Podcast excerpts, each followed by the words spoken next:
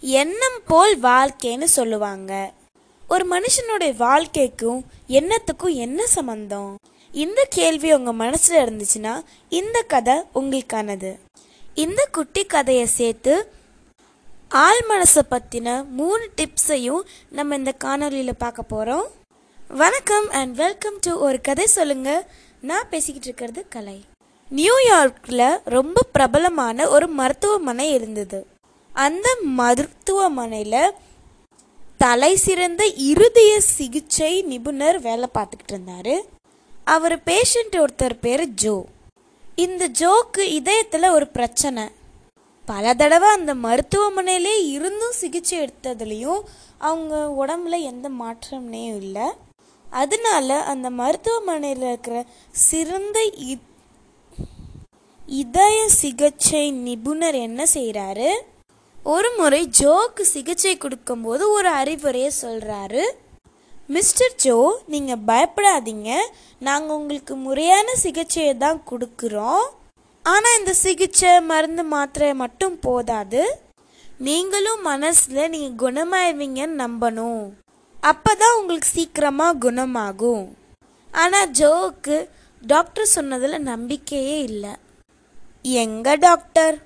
இது நல்ல ஆஸ்பத்திரி தான் இது நல்ல டாக்டர் தான். இங்க கொடுக்கப்படுறது நல்ல சிகிச்சை தான். ஆனா இங்க வர எல்லாருமா பொழைச்சிடுறாங்க. என் தலையில என்ன எழுதியிருக்கோ அதானே நடக்கும். அப்படி ரொம்ப விரக்தியா அந்த டாக்டர் கிட்ட பேசினாரு.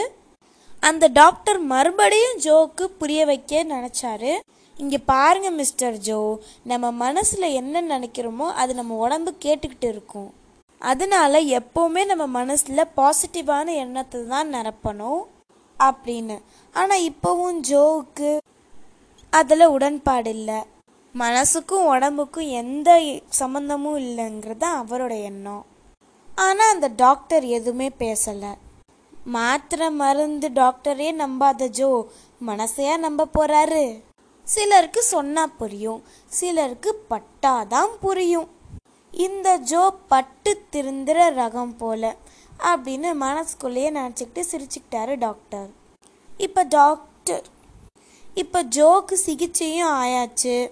இப்போ அந்த டாக்டரும் ரூமை விட்டு வெளியே போக போகிறாரு அப்போ பார்த்து அந்த டாக்டருடைய கவனம் ஜோவோடைய கழுத்து மேலே போச்சு.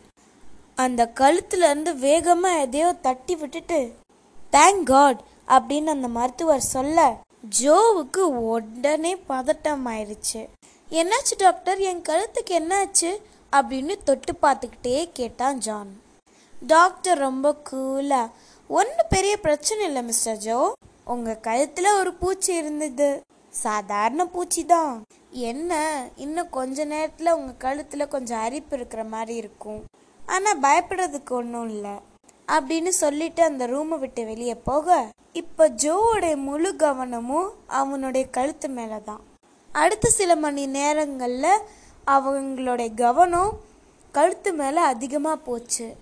ஊறலும் அதிகமாச்சு. அவர் கொஞ்சம் சொரிஞ்சு விட்டாரு.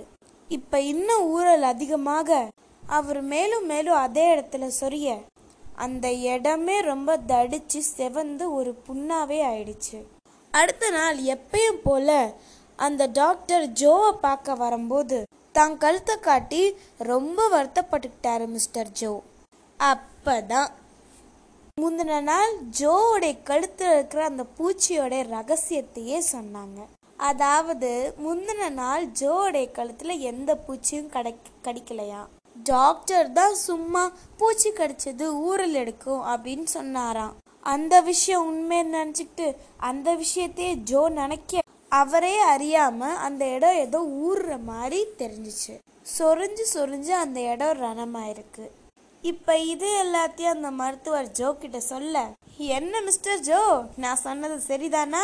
மனசுக்கும் உடம்புக்கும் என்ன சம்மந்தம் இருக்குன்னு இப்போ புரியுதா? அப்படி கேட்க ஜோவுக்கு அதை ஒத்துக்கிற தவிர வேற வரியே இல்லை.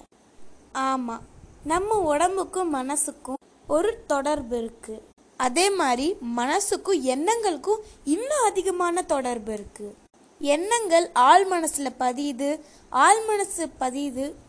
ஆள் மனசுல பதிஞ்சது எண்ணங் செயலா மாறுது. செயல்கள் வெற்றி தோல்வியை தீர்மானிக்குது. அந்த வகையில் எண்ணங்கள் தான் ஒரு மனுஷனுடைய வாழ்க்கையவே தீர்மானிக்குது. இந்த மாதிரியான எண்ணங்களை மேம்படுத்திருக்கிறதுக்காக உங்களுக்கு நான் ஒரு மூணு டிப்ஸ் சொல்ல போகிறேன் ஓகே நம்பர் ஒன் உங்களுடைய ஆள் மனசு இருக்கிறது ஒரு குழந்தை மாதிரி. அதுக்கு நல்லது எது கெட்டது எது எல்லாம் பாகுபாடு தெரியாது. நீங்கள் நினைக்கிறது எல்லாத்தையுமே நடத்தி வைக்கணும்னு அடம் பிடிக்கும். அதனால நினைக்கிறது எல்லாத்தையுமே நல்லதாகவே நினைங்க. நம்மளுக்கு எப்படி? நம்பர் டூ நம்மளுக்கு எப்படி நெகட்டிவாக பேசுகிறவங்கள பார்த்தாலே பிடிக்காதோ அதே மாதிரி ஆள் மனசுக்கும் நெகட்டிவாக பா பேசுகிறவங்கள பார்த்து பிடிக்காது. அதனால உங்கள் ஆள் மனசுக்கிட்ட நெகட்டிவாக பேசிக்கிட்டே இருக்காதீங்க. ஐ மீன் நெகட்டிவான விஷயத்த யோசிச்சுக்கிட்டே இருக்காதீங்க.